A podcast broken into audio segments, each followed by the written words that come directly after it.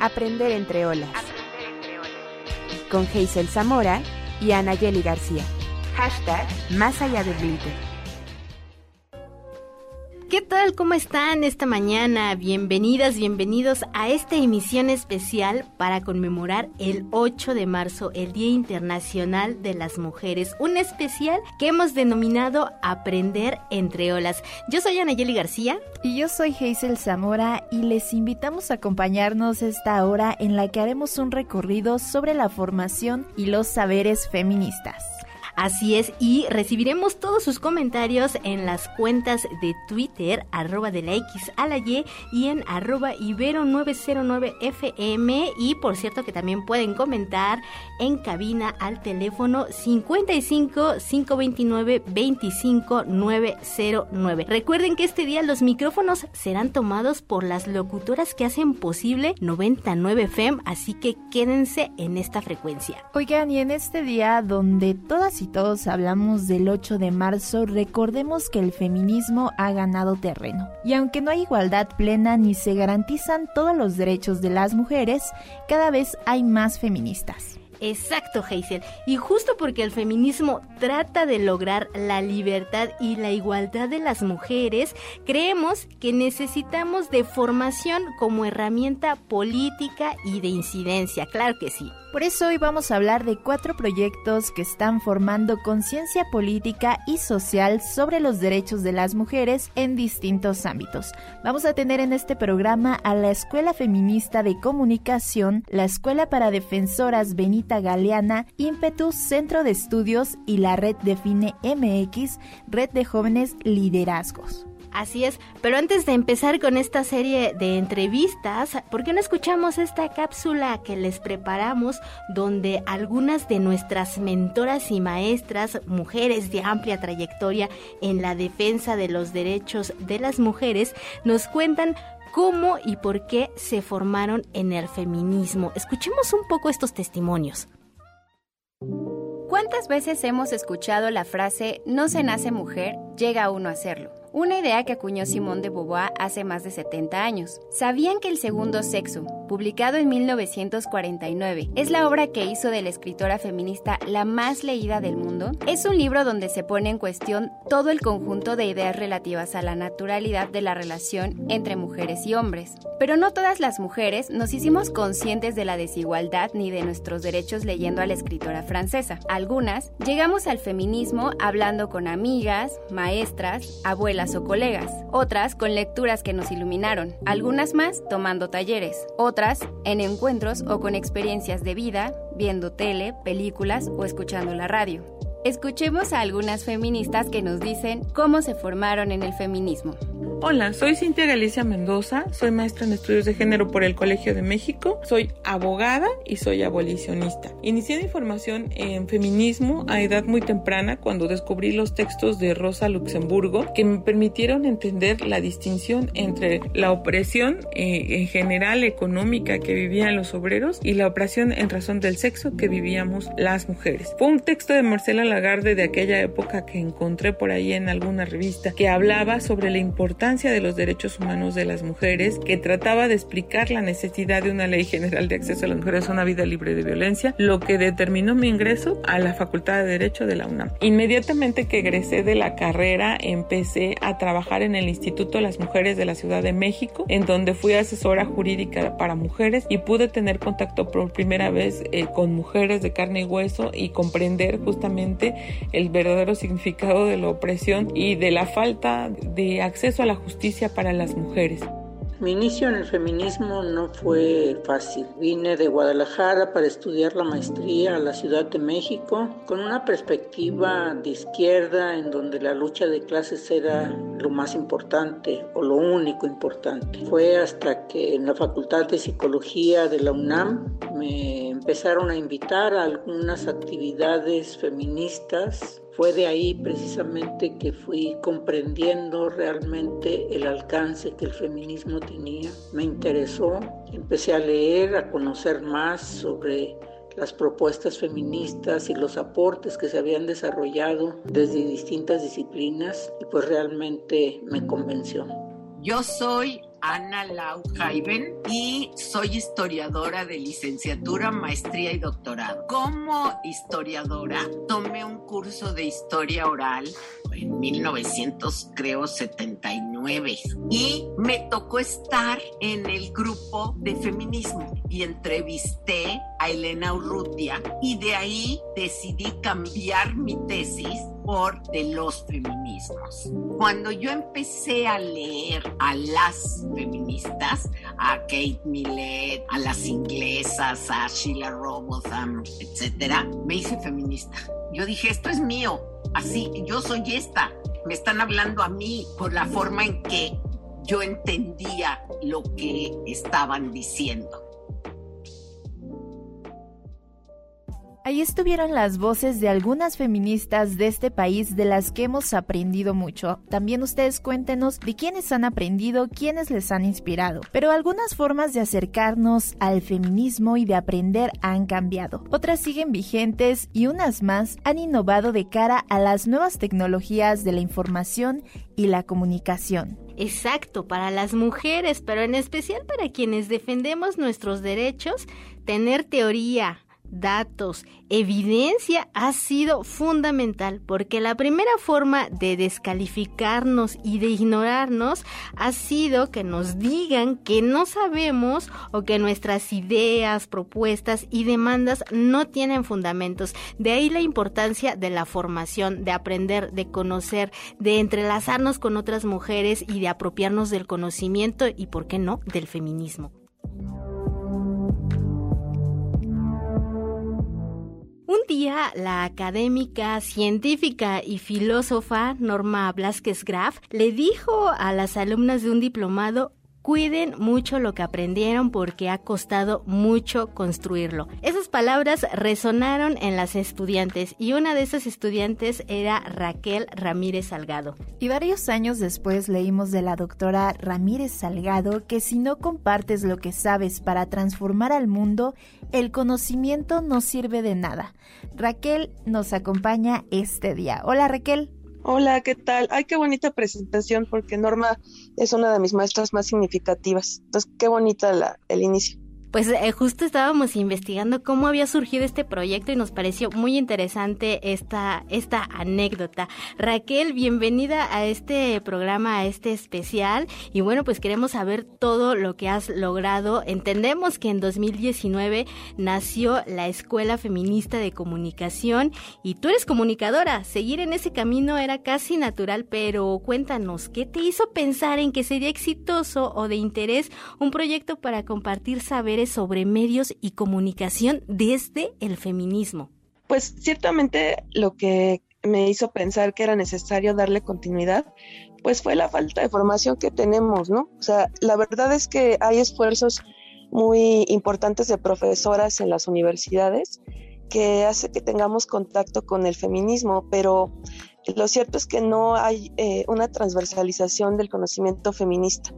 Eh, esto por diversas razones. Entonces, eh, pues, ¿verdad? Pensé como en dar continuidad a esto que se me había ocurrido en la tesis doctoral. Y también, pues eso, si no compartimos lo que sabemos y puede ser como muy Em, pues sí, utilitario desde el punto de vista de que tienes tu título, te, ¿no? Tienes el grado y ya está. Y pues no, yo, yo creo que hay que darle continuidad a lo que construimos. Y, bueno, pues además también mm, era como modificar esta idea de que solamente las mujeres con formación universitaria tenían que formarse, valga la redundancia, ¿no?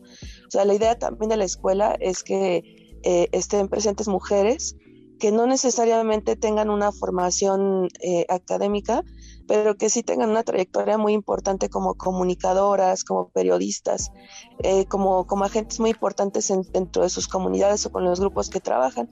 Y, pues si tú eh, quieres estar dentro del movimiento feminista, tienes la obligación de estudiar ese movimiento, su teoría, porque una persona que milita o que forma parte de algún movimiento y no tiene formación teórica ni política, pues no, ese, movimiento va a estar condenado al fracaso. Entonces eso, y además también uno de los eh, puntos muy importantes de la escuela, que, me parece que diferencia en, relación a otros proyectos, es que aquí también queremos em, formar grupos de mujeres muy desde el afidamento, muy desde esta, esta propuesta que hace el feminismo de la diferencia sexual en Italia, en donde se formen lazos de amistad, lazos amorosos entre nosotras y que nos lleve a, a, problematizar nuestra misoginia y que nos ayude a ver a la otra, a reconocer a la otra y a partir de eso pues hacer alianzas que necesitamos para pues poder eh, luchar por nuestros derechos, ¿no?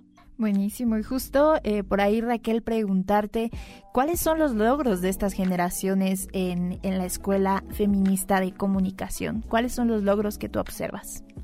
Pues eh, muchas compañeras han arrancado ya, eh, pues digamos que proyectos muy potentes y, que me han comentado que la escuela ha sido como ese, esa chispa, ¿no? Ese como catalizador que necesitaban para, para animarse a hacerlo.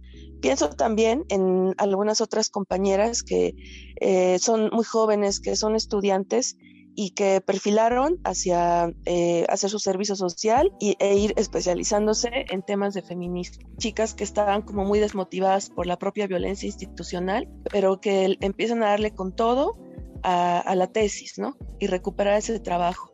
Y que muchas ya están eh, interesadas en seguir sus estudios de posgrado con una perspectiva feminista, ¿no? Y más allá de que el, el proyecto vaya ganando popularidad, es, es más bien lo, lo, que nos interesa es que se abran estos espacios para que más mujeres lo conozcan y, y pues se, se, acerquen. No, no, no, eh, no se van a arrepentir. Eh, está, está bastante chido, ¿no? Claro. Y eh, importante resaltar esto que mencionas que puede sonar superficial, pero estas alianzas, estas redes que se, que se van tejiendo entre mujeres, muchas veces son los espacios de reflexión que nos llevan a otros proyectos, eh, a, a sumarnos a otras luchas, a fortalecer esta ideología de la defensa de los derechos de las mujeres y la igualdad. Y queremos preguntarte, fíjate que hemos visto que cada vez hay más mujeres en los medios de comunicación y muchas se identifican con las luchas feministas. ¿Tú crees que cambian los medios cuando hay más mujeres en las redacciones? Sí, sin duda creo que eh, lo hemos presenciado. Eh, no es fácil, esto también hay que decirlo. O sea, las mujeres eh, tienen que ir contracorriente porque no es nada más eh, pues defender el contenido. Eh, las salas de redacción, eh, los editores, los productores muchas veces no quieren meter ese contenido porque lo creen innecesario, porque habla la ignorancia sobre el feminismo, ¿no? Y porque ya sabemos que hay resistencias machistas de personas que no quieren que cambien las cosas. Y la otra que, me parece que es indispensable también ponerla sobre la mesa es la lucha que tiene que ver con, eh, por un lado, los derechos laborales y también con el derecho de las mujeres a una vida libre de violencia. ¿Cómo podemos pensar que pueden cambiar los medios, verdad? Que, que sí, con la presencia de las mujeres, claro que cambia, más con las mujeres que son feministas, pero también cómo, cómo puede ser que cambien los medios si las mujeres trabajan en condiciones de precarias o, por ejemplo, sufren de acoso y hostigamiento sexual, su trabajo es infravalorado, también a lo mejor pueden subir de, acoso laboral, en fin. Entonces son como esas dos aristas también que tenemos que tomar en consideración, ¿no? Ahí está una reflexión importante que nos da Raquel y con la que nos quedaríamos para este programa. Pero Raquel, recuérdanos dónde podemos encontrar las actividades de la Escuela Feminista de Comunicación. Sí, muchas gracias. Pues bueno, el Centro Cultural de España en México, que es quien nos ha, ayudado no solamente a que el, proyecto se posicione, sino también con recursos materiales que son muy importantes para que pueda ser un, espacio de formación gratuita. Tiene un eh, micrositio. Nosotras tenemos también una, una página en Facebook, que está así como Escuela Feminista de Comunicación. Tenemos también un perfil de en Instagram y eh, pues bueno, yo, yo voy también en mi Twitter personal, que es Raquel eh, guion bajo Ramizal. Voy también publicando como periódicamente eh, las actividades porque si bien tenemos em, actividades con el, Centro Cultural de España, que por cierto cerramos el 11 de marzo eh, las, las inscripciones a nuestro tercer encuentro feminista sobre comunicación y tenemos también un diplomado y talleres. Y pues bueno, también la idea es que hagamos más alianzas para que cada vez haya más espacios de formación que son súper necesarios. Justo con esa idea nos quedamos, la importancia de formarnos, de aprender y de compartir. Pues te agradecemos mucho y ahí estuvo la voz de Raquel Ramírez Salgado, fundadora de la Escuela Feminista de Comunicación. Y vamos a ir con un poco de música y seguimos en este especial Aprender entre olas.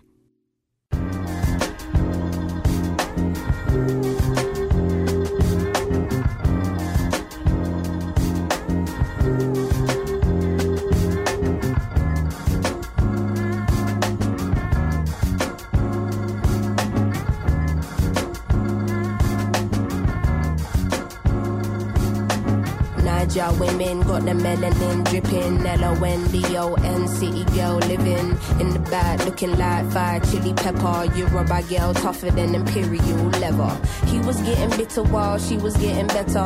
Diamonds are forever. Miss Sierra Leone looking like a gem. Works hard in the week, party on the weekend. Know you wanna live with no one watching how you spend. Got a thing for the finer things and the finer men. Miss Tanzania, she a do or die. Says she wanna know more about the Sukuma tribe. We hit the zoo once wasn't enough. Got an ocean full of knowledge, you could scuba dive. Miss Ethiopia can play so jazzy. They sit you down to school, you want Selassie. Tell them you're nothing without a woman, no. Woman to woman, I just wanna see you glow. Tell them what's up.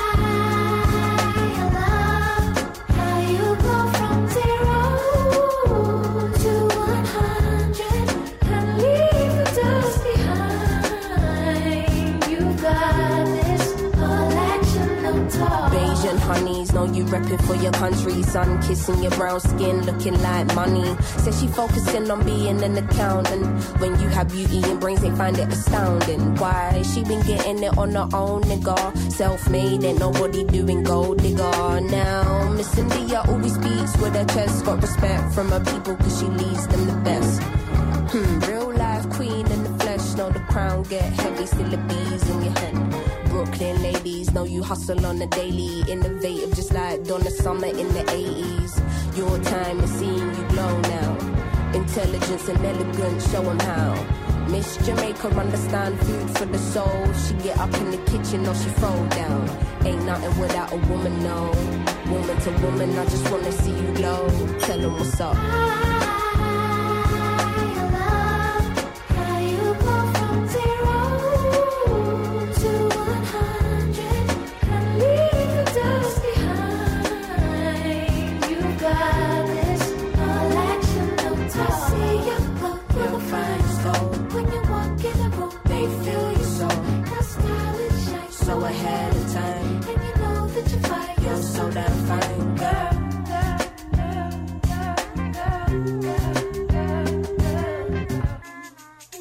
Gonna go.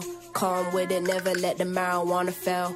Though a sucker for the romance, take you to the homeland. One way, she ain't coming back, nah. All I see is black stars, and I friggin' love it, yeah, yeah. Time's up, tell the people that we coming, yeah, yeah. Done being in the shadow, going public, yeah, yeah. Don't know how to bear it, how to stomach, yeah, yeah. Hand over the shit and let us run it, yeah, yeah. All we know is looking clueless, all they know is stare, stare. Ain't nothing without a woman, no. Woman to woman, I just wanna see you glow, glow, glow.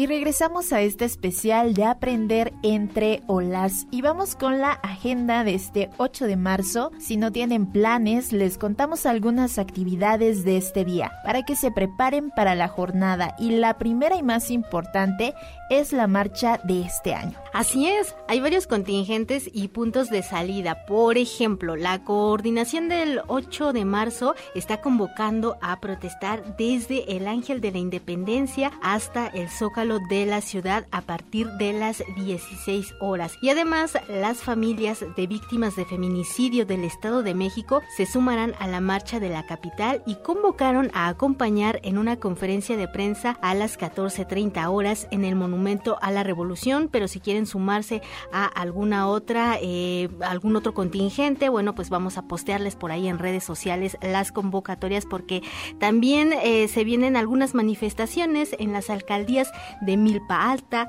Tláhuac y Xochimilco quienes están preparando pues un contingente para venir al centro de la ciudad a partir de las 11 de la mañana en la explanada de Milpa Alta. Así que hay muchas rutas para llegar a esta manifestación que se espera pues de mucho de qué hablar. Y si no pueden acudir a la marcha o quieren también realizar otras actividades, les recordamos que está la exposición fotográfica Juntas que organizaron las mujeres organizadas de la Facultad de Arquitectura, las restauradoras con glitter y la profesora Isela Cruz en la Facultad de Arquitectura de la UNAM.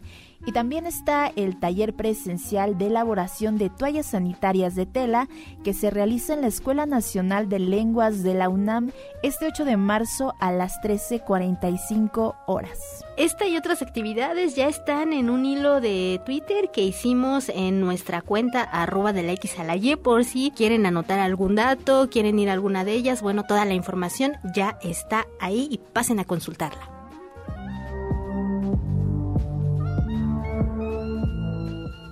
Y bueno, una reflexión muy poderosa del movimiento es no todo es feminismo. El hecho de que se formen grupos de mujeres para trabajar voluntariamente o reflexionar juntas no significa que esas mujeres se están planteando la liberación de la mujer. Así es, Ana, y justo un ejemplo de esto que mencionas son las monjas. En un encuentro exponían que aunque hacen un trabajo loable y muchas veces comunitario y claro, se trata de mujeres, no significa que se asuman feministas. Además, la experiencia nos dice que para ser feminista, las mujeres deben estar conscientes de su condición y tienen una actitud de enfrentamiento, de cuestionamiento a la forma en que se expresa la opresión de las mujeres y la eliminación de sus causas. Y justo una de las mujeres que se están cuestionando y están hablando de qué pasa con ellas son la Escuela para Defensoras Benita Galeana. Y agradecemos a Karenina Cacerín por venir a platicar con nosotras de su trabajo. Hola Karenina. Hola, ¿cómo están compañeras? Gisela Nayeli, ¿cómo va todo? Pues muy contentas de tenerte aquí en este día donde justo estamos dedicando toda la programación a reflexionar sobre los derechos de las mujeres y por eso la importancia de tenerte aquí. Muchas gracias Karenina por eh, visitar nuestra cabina virtual. Es un gusto para nosotras estar también en contacto con ustedes. Gracias. Super, pues Karenina, cuéntanos primero dónde está esta escuela para defensoras Benita Galeana y desde cuándo y por qué nació. Bueno, esta escuela eh, fue fundada en el 2014 pero nos constituimos hasta el 2016. Fue fundada por siete mujeres que acá en Jalisco ya llevaban una experiencia muy amplia, más de 20 años eh, como educadoras populares feministas y ecologistas para poder trabajar desde pues esta perspectiva que en esos momentos, en esos años no se veía tanto como ecofeminismo, ¿no? Pero ahorita como tal vez para darnos a entender de una, de una manera inmediata es esto, ¿no? Entre la defensa de la tierra, el territorio y la identificación de la eh, fortaleza que tiene la mujer en la relación de su familia, la comunidad, la sociedad. Y pues ya cuando teníamos más aterrizado esta, esta escuelita, nos dimos cuenta que lo que queríamos compartir entre mujeres era poder profundizar y ampliar todos los saberes que teníamos, pero como una escuela itinerante que pudiera replicar y reproducir en ciertas metodologías de la educación popular eh, un fortalecimiento de la autonomía de las mujeres y esta capacidad de decidir sobre nuestros cuerpos y la defensa de los territorios. Oye Karenina, ¿y justo qué es lo que les atraviesa que decidieron enfocarse en la autodeterminación del cuerpo y el territorio? Fíjate que acá en Jalisco eh, la historia de la agroindustria pues nos ha, eh, nos ha herido profundamente, ¿no? No solamente en las formas en cómo la mujer se ha sumado a estos trabajos de jornalera, sino también en cómo se ha contaminado la tierra, el agua, el acaparamiento mismo de, este líquido tan, tan vital, tan hermoso que es el agua.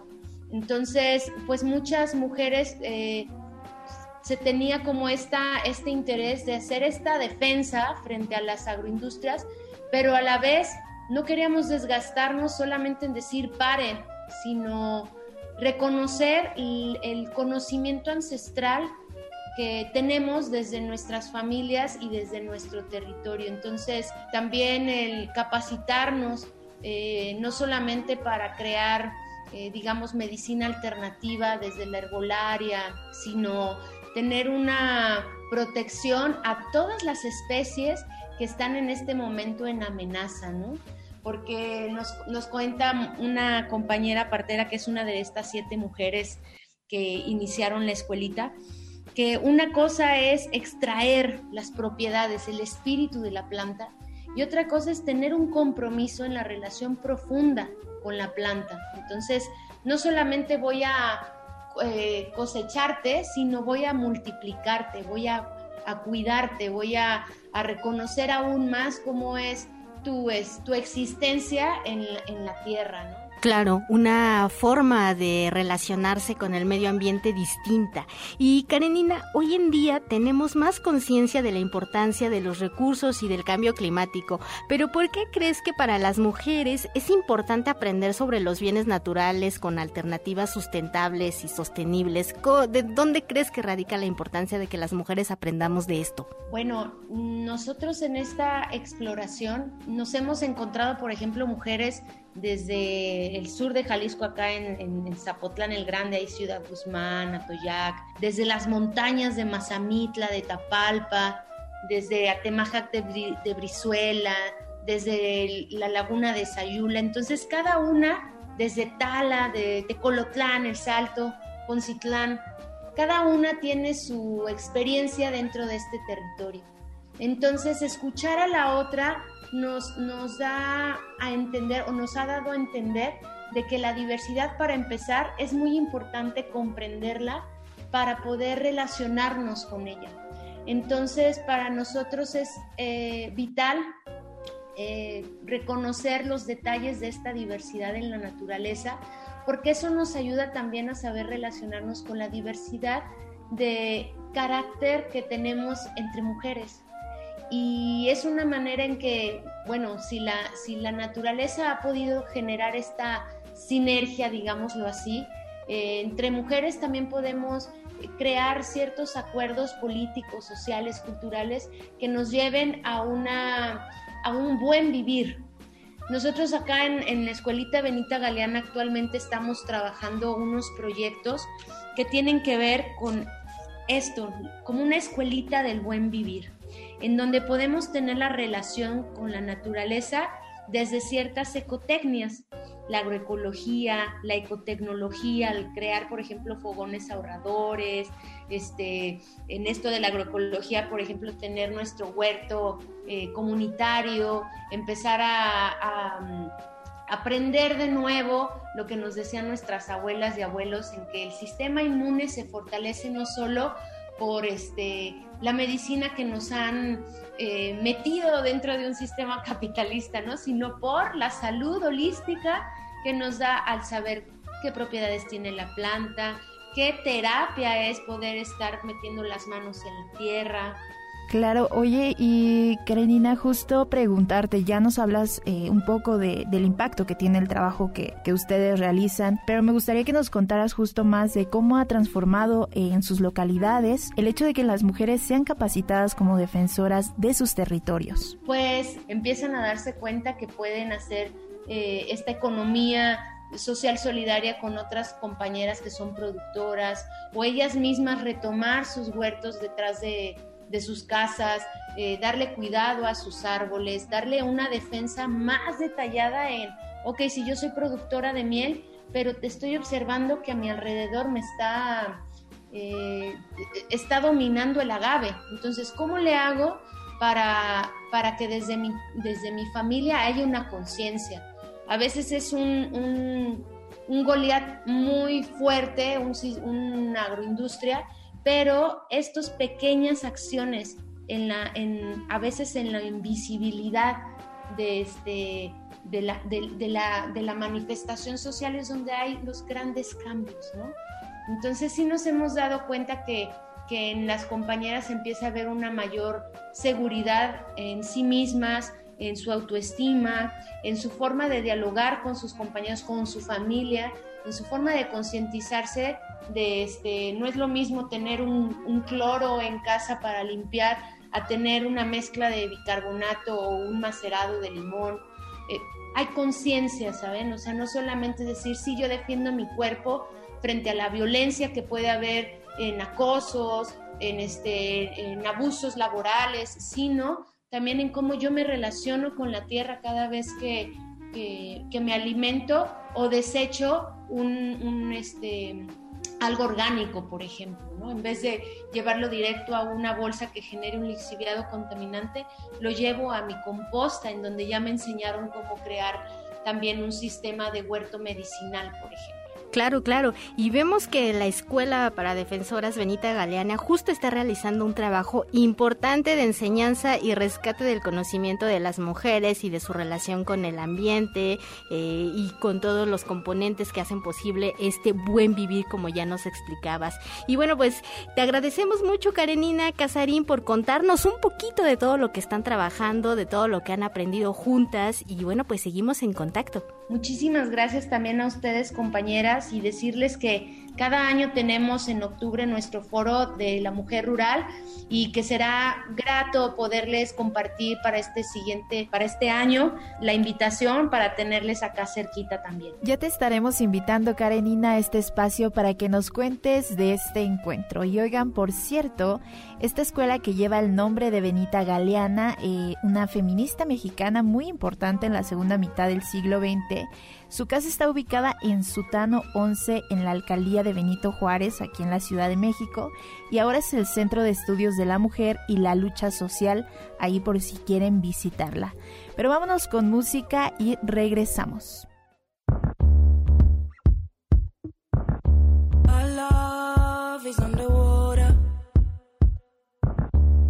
cried all over you. Slow down, now we've grown. Let's start new.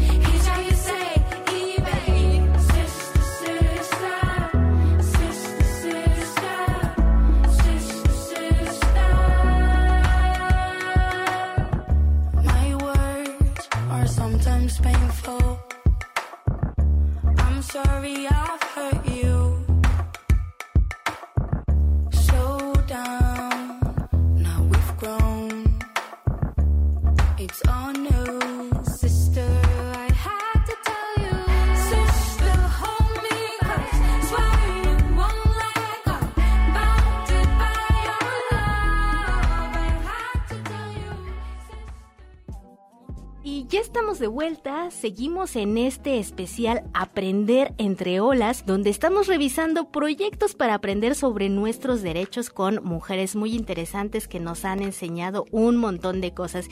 Y les recuerdo que nos pueden escribir a arroba de la X a la Y o en arroba ibero 909 FM para que nos comenten qué les está pareciendo, si ustedes tienen sus propios proyectos de aprendizaje, si conocen algunos otros que nos quieran comentar, bueno, ahí están las redes. Y cuéntenos justo también cómo ustedes se han formado en el feminismo. Y para eso ya también tenemos a nuestra siguiente invitada. Ella es Luisa Velázquez Herrera de Impetus Centro de Estudios, una organización exclusiva de mujeres con 10 años de trayectoria en crear talleres y cursos para otras mujeres. Hola Luisa. Hola, muchas gracias por la invitación. Primero te queremos preguntar, ya escuchamos una cápsula de otras mujeres que nos dicen cómo llegaron al feminismo, pero queremos saber tu experiencia. ¿Tú cómo llegaste al feminismo? Yo llegué vía el activismo de derechos humanos de las juventudes, así comencé por ahí del año, ¿qué era eso? Como el año 2009. Y me di cuenta que los estudios de las juventudes son de los hombres jóvenes. Entonces, eh, pues tenía mucho interés en el tema, estaba haciendo un diplomado, hacía investigación en juventudes y hasta, bueno, intervención con, que en términos teóricos son bandas juveniles, allá en Durango, Zacatecas, etcétera. Pero era muy masculino todo, cuando se habla de juventudes se hablaba de hombres. Entonces empezó a ser muy incómodo dónde estaban las mujeres, o sea, cómo era posible que juventudes era sinónimo de hombres jóvenes.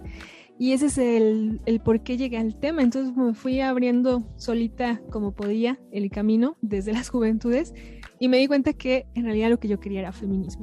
Así que así llegué. Mi primer encuentro fue un campamento de mujeres jóvenes feministas. Era como el mix perfecto, juventudes y mujeres. Y ya comenzó mi, mi camino en el feminismo desde entonces. Oye, y interesante porque justo hemos escuchado que muchas veces el feminismo casi llega a nosotras, ¿no? O sea, eh, eh, vamos buscando, vamos cuestionando, preguntando y de repente nos encontramos con el feminismo ahí de cara. Y queremos preguntarte también, ¿por qué decidiste abrir una escuela que da cursos para entender y aprender de conceptos que pueden llegar a ser tan complejos como el patriarcado, la perspectiva de género, el feminismo? ¿De dónde nace esta idea de la formación? Yo creo que de la ignorancia de la juventud, no es cierto. No, es que pensaba, eh, llegué a los temas, ¿no? Con mis compañeras, éramos de varias colectivas, etcétera. O sea, yo estaba como parte de ímpetu, pero había otras colectivas. Y dijimos, oye, pero estuvimos aprendiendo qué era patriarcado y qué era género y qué era sexo como pudimos, ¿no? Porque para entonces no había este boom del feminismo, corría el año 2011. Y entonces dijimos, ¿qué, ¿qué tal que hacemos un espacio para otras compañeras? Entonces iniciamos con la Escuela de Derechos Humanos de las Juventudes, así, bueno, Derechos Humanos de las Mujeres, así comenzamos. Y una cosa llevó a otra y una cosa llevó a otra. Y pues nos fuimos especializando en los temas por fuera de la academia. O sea, la academia, los estudios de género dan un temario que nosotras no damos, sin saberlo, ¿eh? Nosotras pensábamos que había pues más mirada crítica allá dentro en la academia y no, no, la verdad es que no. a ver, a ver, cuéntanos un poco eso, porque es interesante, porque ahora están los centros de estudios universitarios, están los centros eh, que se especializan en investigación eh, desde el enfoque de género o feministas o estudios de la mujer. A ver, ¿qué encontraron ahí en ese momento? En esa época no, no, no estaba este boom. Lo que había en la academia era la teoría queer y la teoría de los estudios de género.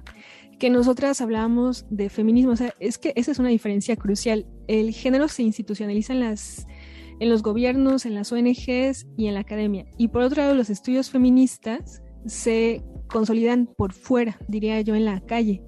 Entonces nosotras nos fuimos formando desde el feminismo autónomo, Ajá, que son una confluencia de corrientes feministas que surge a partir de los años 90 a la actualidad, bueno, más o menos ya no se nombran como tal feministas autónomas, pero ellas fueron nuestras maestras, así en el activismo, en la batucada, en el camino, en la conversación, y fuimos armando el marco teórico desde ahí. Entonces es muy extraño, sí, porque luego vienen compañeras de los posgrados y dicen, oigan, pero ¿por qué tienen este contenido que yo no conocía? Y nosotros nos preguntamos, ¿y por qué es ese contenido que, no, no cuestiona, ¿no? Entonces, ese es mucho el, el gancho de ímpetu centro de estudios, es que tenemos un marco teórico que no se maneja dentro de la academia y que es desde un lado autónomo, feminista, lésbico, etcétera.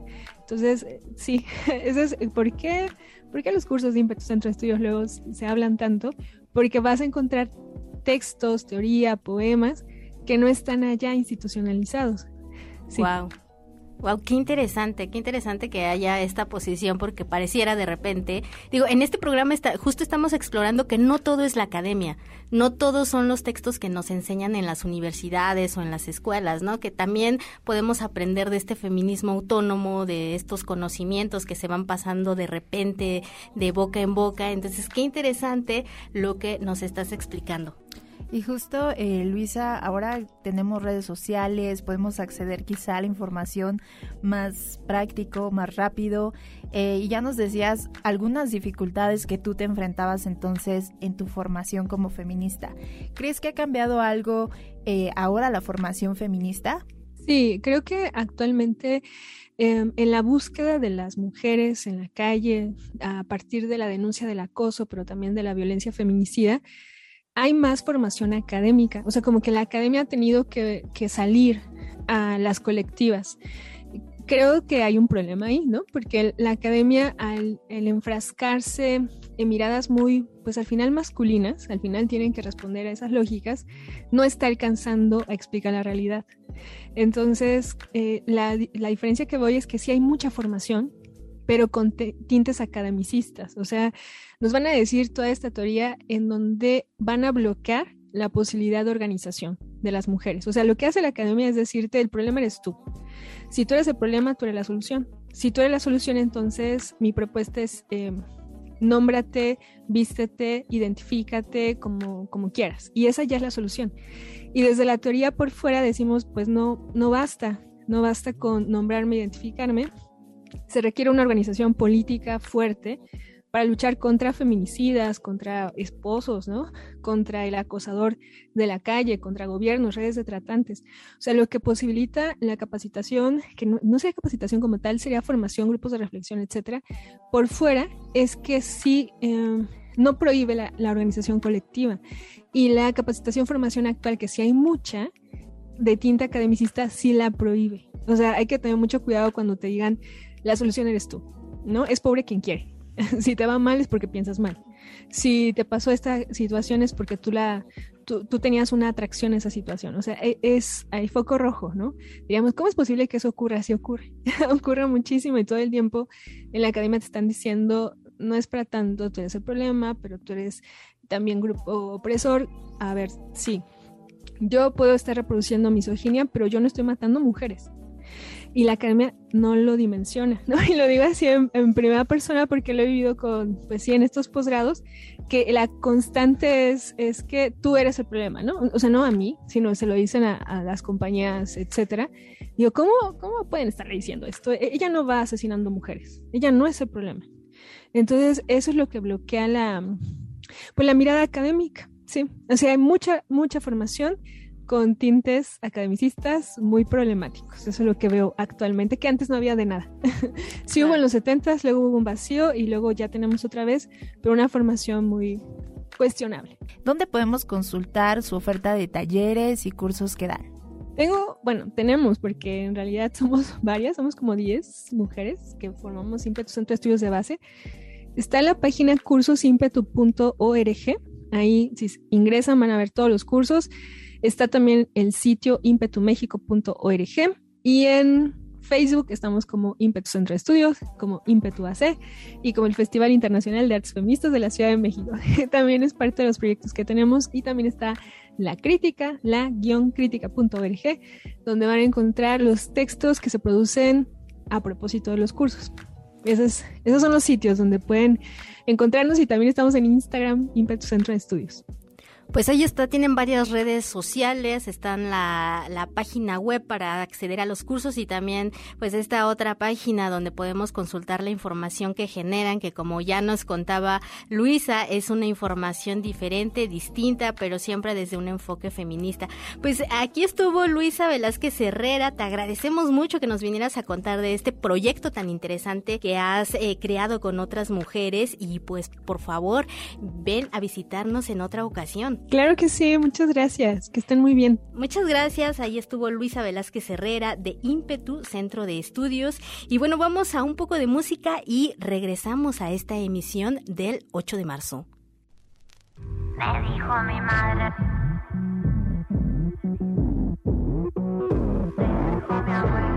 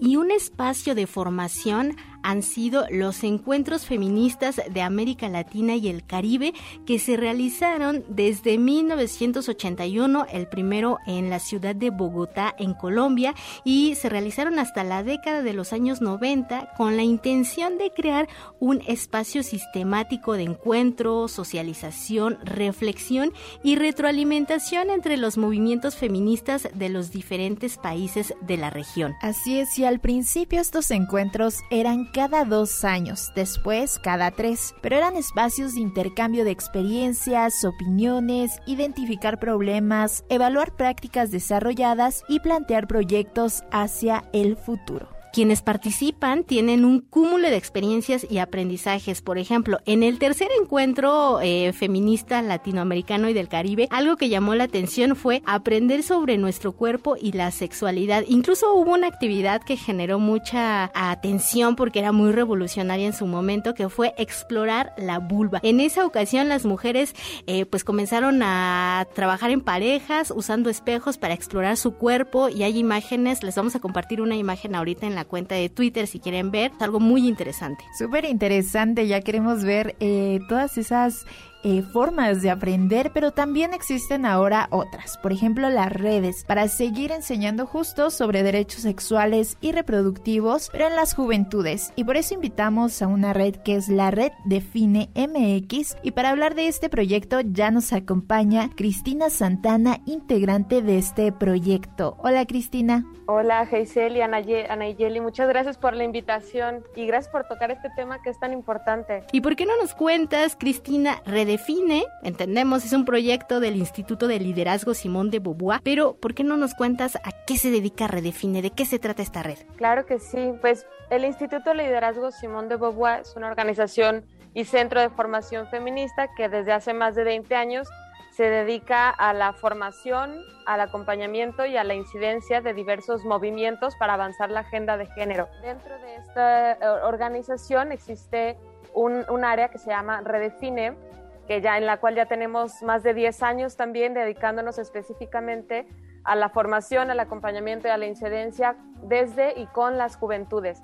Tenemos presencia en 12 estados del país, eh, pues estados que están en el norte y en el sur de México con diferentes contextos cada uno y pues vamos eh, trabajando para impulsar la agenda de los derechos sexuales y reproductivos. Tenemos temas específicos porque los derechos sexuales es, es una agenda todavía bastante amplia, entonces específicamente nos centramos más en la prevención del embarazo no deseado en adolescentes, el acceso al aborto legal y seguro y bueno, derechos sexuales eh, pues ya muy en contextos muy específicos. Em, y parte de nuestro trabajo es que tenemos una escuela de liderazgos para jóvenes en la cual pues es como el, paso para entrar a Redefine, como asistir a esa escuela que, dura dos años y son formaciones, pues antes eran presenciales, ahora también ya con la pandemia estamos en modalidad virtual para, pues para continuar y que nada nos detenga. Pero bueno, en estas formaciones eh, fortalecemos nuestros conocimientos en temas de género, de feminismos, masculinidades. Somos una red diversa, entonces hay eh, mujeres, hombres, personas de la diversidad sexual con distintas identidades de género. Buenísimo, y justo eh, hace ratito en una entrevista hablábamos del acceso que tienen las y los jóvenes a la información sobre feminismo. Pero ustedes, ¿por qué decidieron enfocarse en la formación de juventudes y específicamente en derechos sexuales y reproductivos? Ya nos decías los temas que ustedes abordan. tenemos varias perspectivas en, en Redefine. Eh, una es género, interculturalidad, que es ahí, pues, eh, impulsamos para, para, avanzarla más.